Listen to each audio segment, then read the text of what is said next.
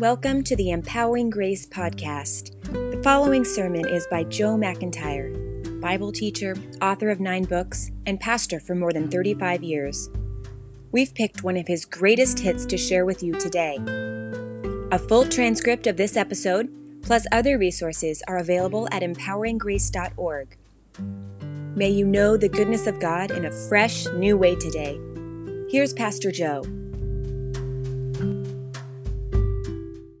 In Colossians, we see that we're delivered out of the authority of darkness, and we've made uh, we've been made partakers of the inheritance of the saints in the light. You and I have an inheritance in the light, and we have been uh, made partakers uh, of that. God has qualified us. You know, I, I heard a, a healing series not long ago, and the the gentleman who was teaching said, gave a list of all the ways we can tend to disqualify ourselves from God's grace. In talking about healing, and he just listed all these ways. Well, I'm not worthy enough. My faith isn't strong enough. I haven't lived a perfect life. I'm not sanctified enough. And here, this verse says you're qualified because God has qualified you. Again, it comes down to are we going to believe God or our own experience? I think I'd, I'd go with God if I were you. I'd say, if He says I'm qualified, I think I'll agree.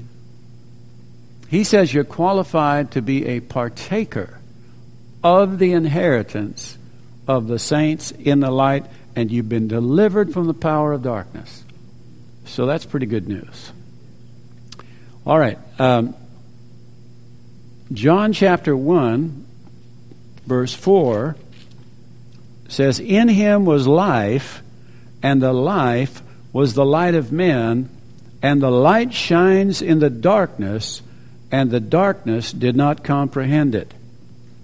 When Jesus came, he was a light in a dark place.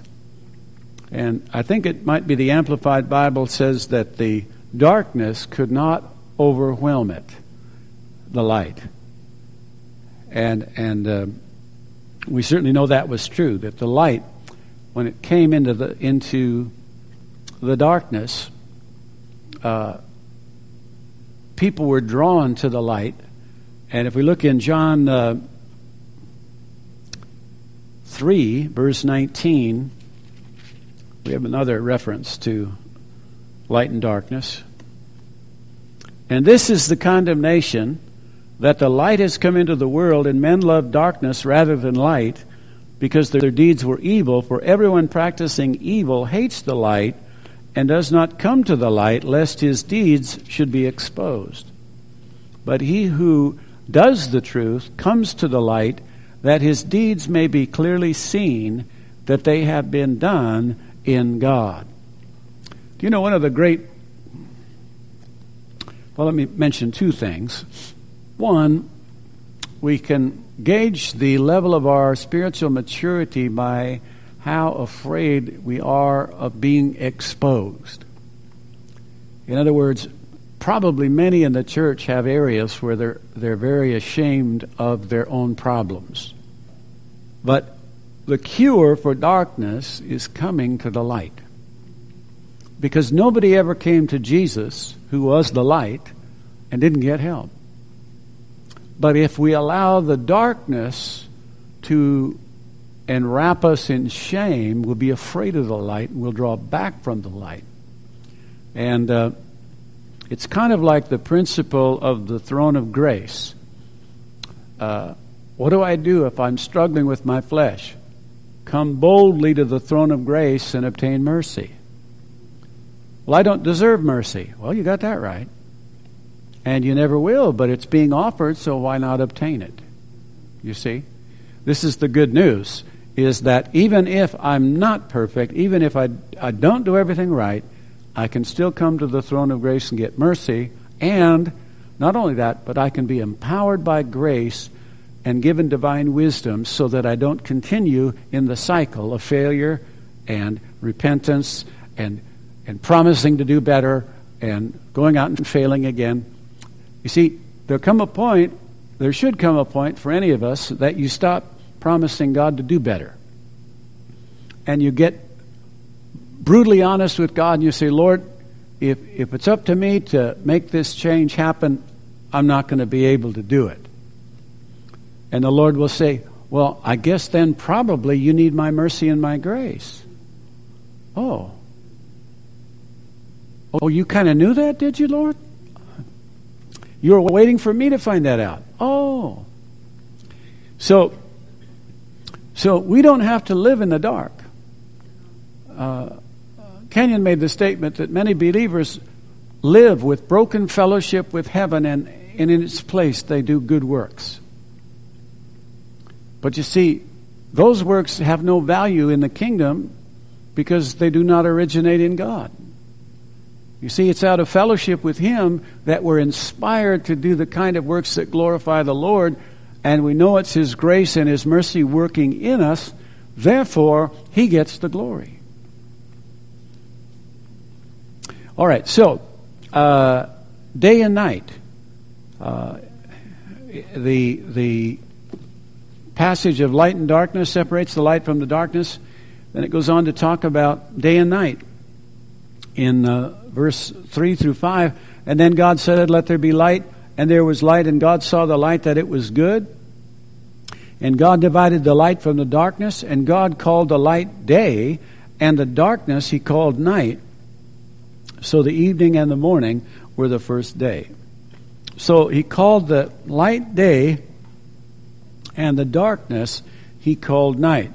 But turn over to 1 Thessalonians chapter 5, and we'll see how Paul uses this imagery. I know I'm probably not telling you a lot that's new here, but sometimes when we see it all brought together, it, it has the effect of uh, seeing ourselves as those who are called to walk and live in the light, in the day, walking in heavenly realities and not earthly realities.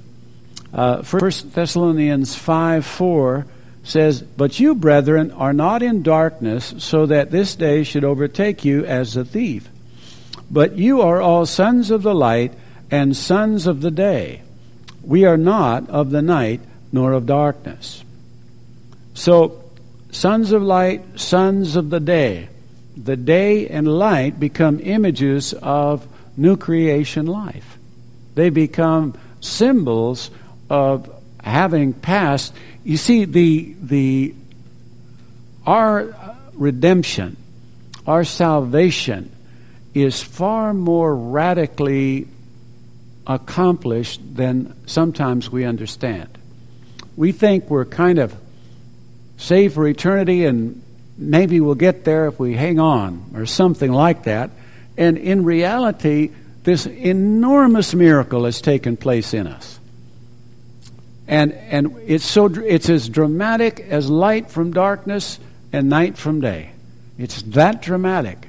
And we're called to walk in the day and to walk in the light and God's grace is sufficient for us to do that uh, if we believe it.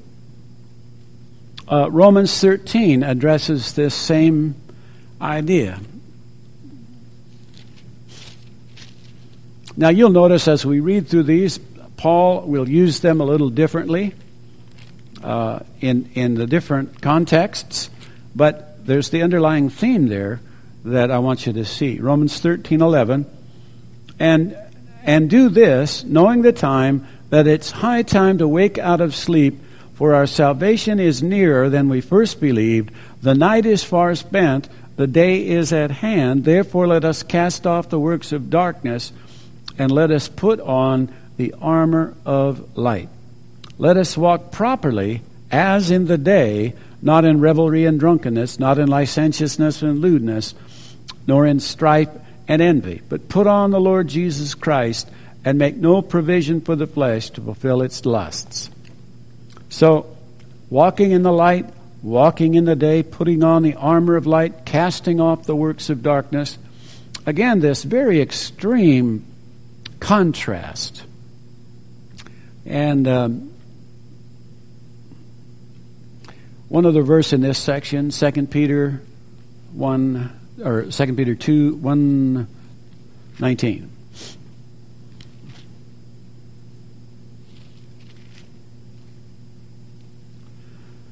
We have to realize that we're the writers of the New Testament were a people thoroughly steeped in the Old Testament scriptures. 2 Peter 1:19 we also have the prophetic word made sure more made more sure which you do well to heed as to a light that shines in a dark place until the day dawns and the morning star arises in your hearts. Now, I'm tempted, and we'll just take a minute to address this issue, but sometimes charismatic believers have a lot more confidence in their own experience than they do in the Bible. And you know, if somebody prophesies to you, it's you know, wow, I have this I have this word that says God is going to use me and I'm going to be fruitful and, and, and I'm going to have a powerful and effective life. Well, I could have read you that in the Bible. You see, so often our prophecies just confirm what the scriptures say, and when they don't, we're supposed to reject them. But people are more excited about a prophet prophesying to me than God speaking to me by the Holy Spirit through His Word. Now, I believe in personal prophecy. I've been greatly encouraged by prophetic words, but they have a secondary place in my walk with the Lord. The Lord sends prophetic words to confirm things to us, not to necessarily give us direction. There are some directive prophecies that are valid, but for the most part, the prophetic word is to confirm what God is speaking to us in the, in the private chamber of our prayer life. And, you know, if you have an encounter, I've had some, some pretty powerful encounters with, with the Lord over the years. Uh, but they serve to open up the scriptures to me, not to take the place of the scriptures. And, and you notice here, if you read this passage in context, Peter's talking about being on the Mount of Transfer, tr- Transfiguration, where the Lord comes in the cloud. Jesus is transfigured before him, and his robes turn like a bright light, and the voice from glory speaks and says, This is my beloved Son, hear him. And notice what Peter says we have the more sure word of prophecy. In other words, as glorious as that experience was, I have something more reliable than that experience. I have the scriptures. Now, I like that because, you see, uh, sometimes we hear about the great experiences people have, and we're sort of jealous and envious, and wow, I wish I could have that experience. Well, you know what? There have been believers throughout the over 2,000 years of church history who just believed the word and changed the world. Who just had the witness of the Spirit as they prayed and read the scriptures, and they just did what it said and they changed the world. But sometimes we we have a tendency, maybe it's because of our media generation, that we want to be entertained and we want something spectacular instead of the mundane reality of just getting on our face before God every day and seeking His face. You know, and I'm not against anything that God is doing, and I believe in the prophetic, I believe in dreams and visions and revelations, I believe in all of it. I just don't put it in the place some, some I believe mistakenly do. They give it a more exalted place. But I have the more sure word of God's, of God's scriptures. Something more sure than a profound experience where God the Father speaks and God the Son's revealed. I have something more sure than that. It's called the Bible. And that's a good way to approach things because you can really be blessed by experiences and by prophetic words and dreams and visions. They can be a real blessing to you. But you cannot walk with them. I remember uh, somebody made the same point in a little different way in the, the healing revival in the 50s. Uh, so many of the, of the healing ministers built their ministry on gifts of the Spirit. And, and uh, Kenneth Hagin was in one of these meetings, and he got up and he said, Well, brothers, he said, I, I need to tell you that uh, many of you are building your ministries on the gifts of the Spirit, and your ministries are going to fail.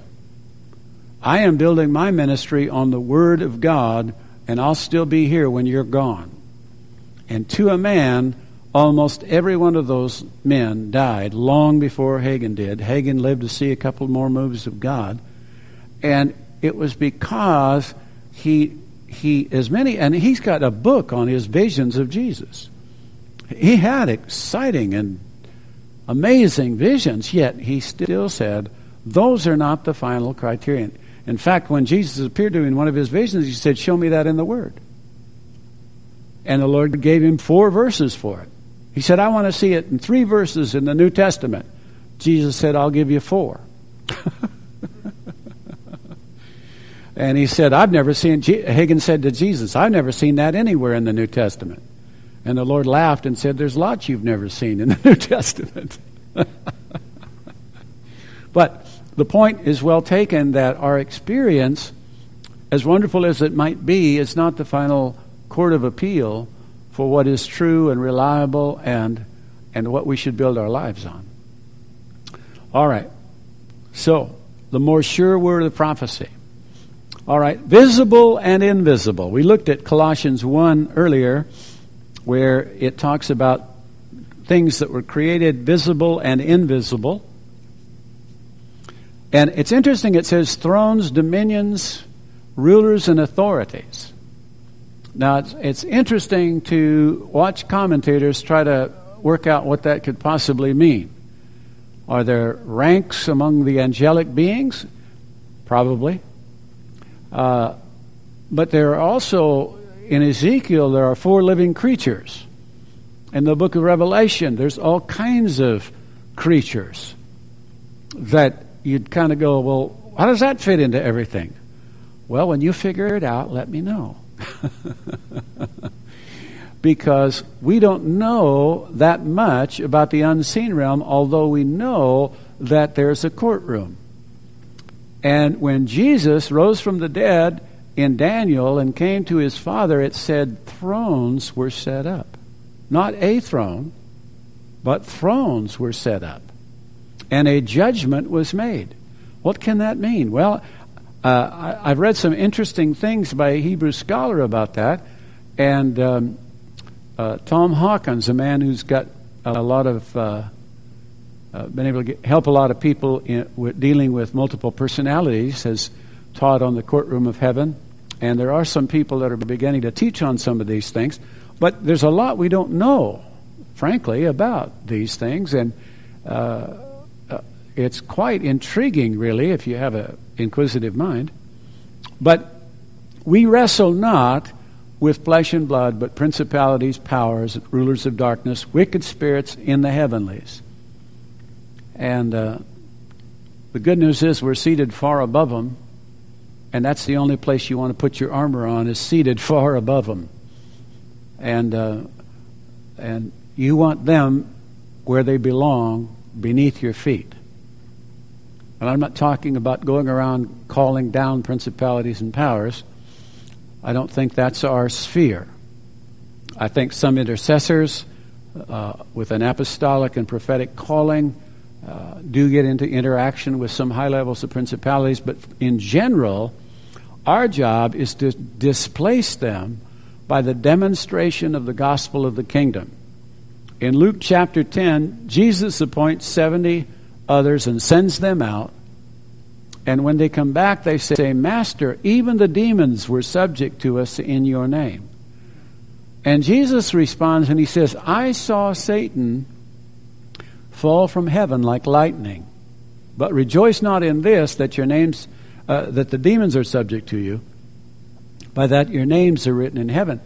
And uh, I always wondered what to make of that. And I heard an evangelist one time share how God showed him that when the gospel was preached with power, with signs following, it dislodged Satan's kingdom in the heavenlies in that area where the gospel was demonstrated.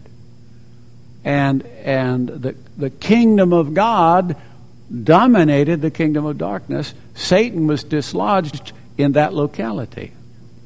So when the gospel goes forth with power and is accompanied by signs and wonders, the satanic hierarchy can be displaced by the members of God's kingdom. that's a perspective on that that I found helpful, and if it helps you, I hope it does. Um, 2 Corinthians chapter 4 is the next verse here we want to look at. We're getting running out of time here.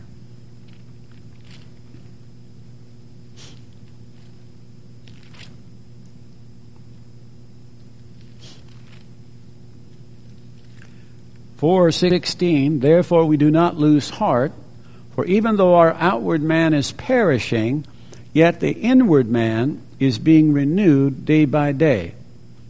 Another way we could read that is though our outward fleshly man is perishing, our inward man, the spirit man, is being renewed day by day.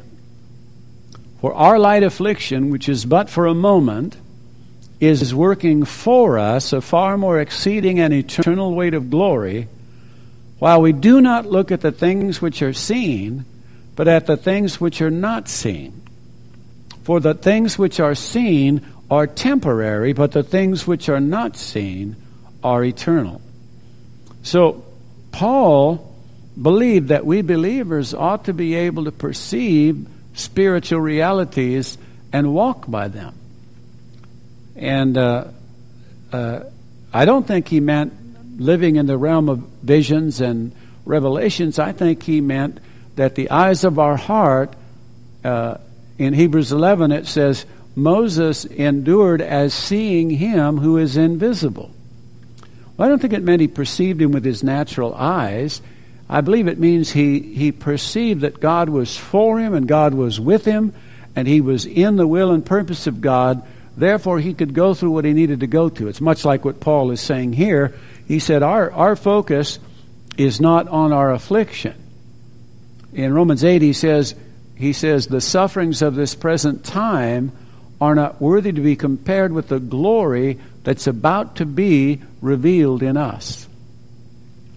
So I think this is that, that heavenly perspective, you see. The Lord would have us learn to rely entirely on the unseen realm. That doesn't mean we're uh, we don't pay attention to natural responsibilities and uh, all of those things. It, it's not a either or situation. It's a prioritization situation that the spiritual realities should govern what I do in the natural realm. In fact, the more they do, the more successful I'll even be in the natural realm. So, uh, while we look not at the things which are seen, but at the things which are unseen, which are eternal. Paul had his eyes on a coming body like Jesus' glorified body. And so when they threatened to kill him, he was hardly intimidated.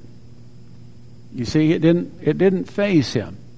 He was willing to lay down his life. In fact, it says in earlier part of Second Corinthians that he had the sentence of death in himself, and and uh, but he that he might learn to trust in God who raises the dead, who delivered him, who who, who had delivered him, who is delivering him, and who will deliver him.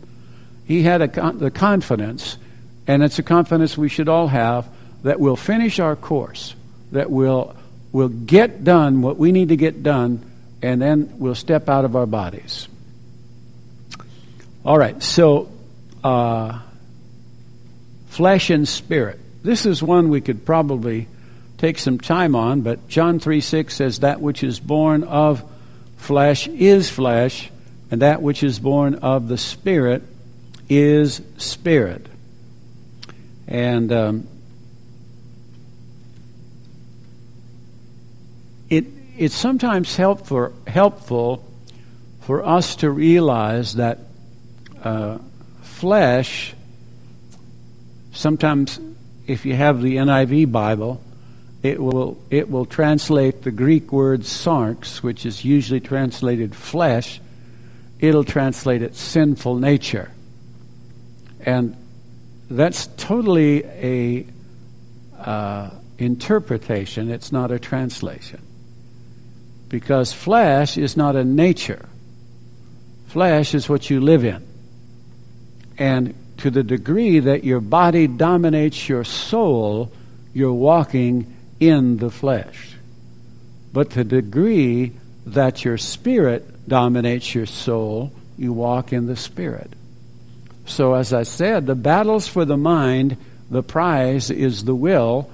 Will I walk in the dictates of my body and my emotions, or will I walk in the dictates of my recreated spirit under the power and influence of the Holy Spirit and the truth of God's Word?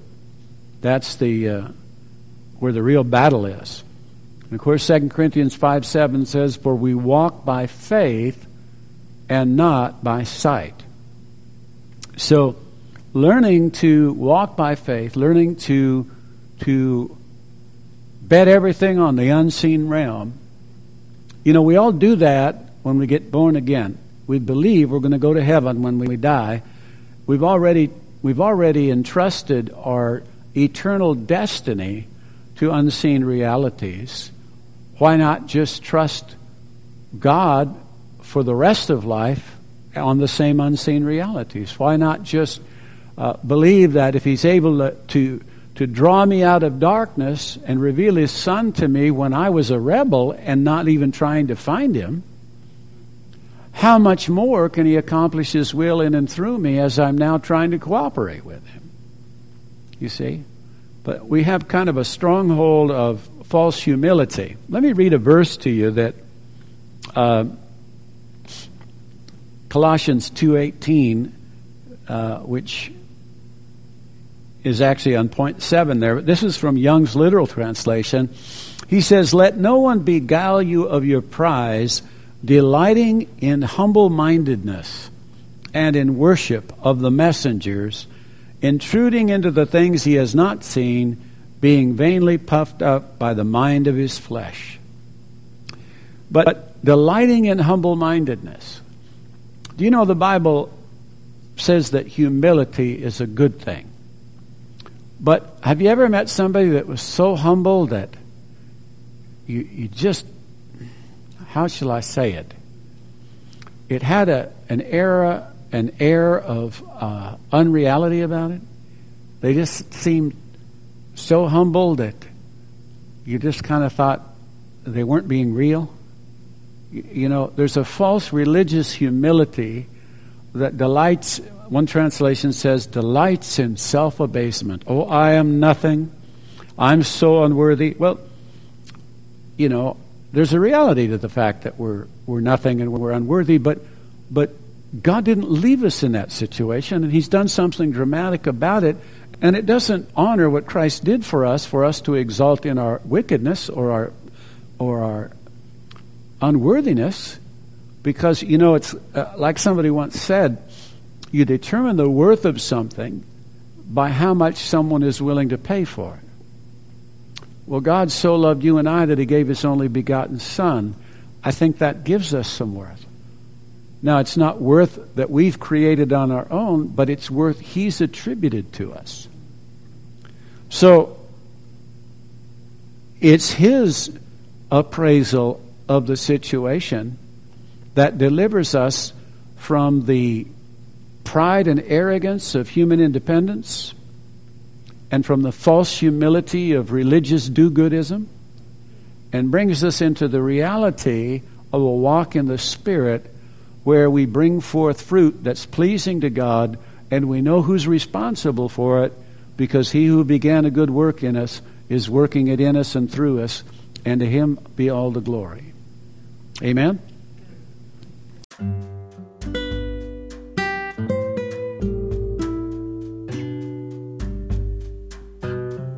Thank you for listening to the Empowering Grace podcast featuring pastor and author Joe McIntyre. Visit our show notes page on empoweringgrace.org for a full transcript of this episode and more from Joe on this topic. If you like this podcast, please consider leaving a rating or review.